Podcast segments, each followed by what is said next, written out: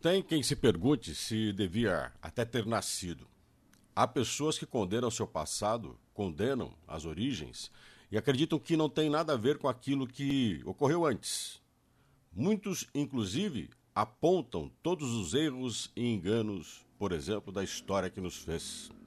Há quem diga que depois que Cabral pisou nessas terras, há mais de 500 anos, tudo deu errado.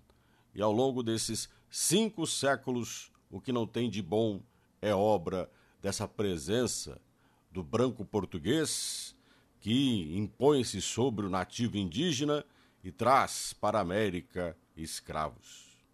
Não se pode negar que o massacre em relação aos índios é mais de 5 milhões, na mesma proporção a quantidade de almas trazidas da África como escravos. Não se pode negar que o encontro e a formação do Brasil é violenta. Mas não se pode negar que tudo isso é o que nos fez. É como se olhássemos para o passado e condenássemos a nossa própria origem. É como se negássemos que o resultado da dor é aquele que olha, ressente e sente de ser filho do sofrimento.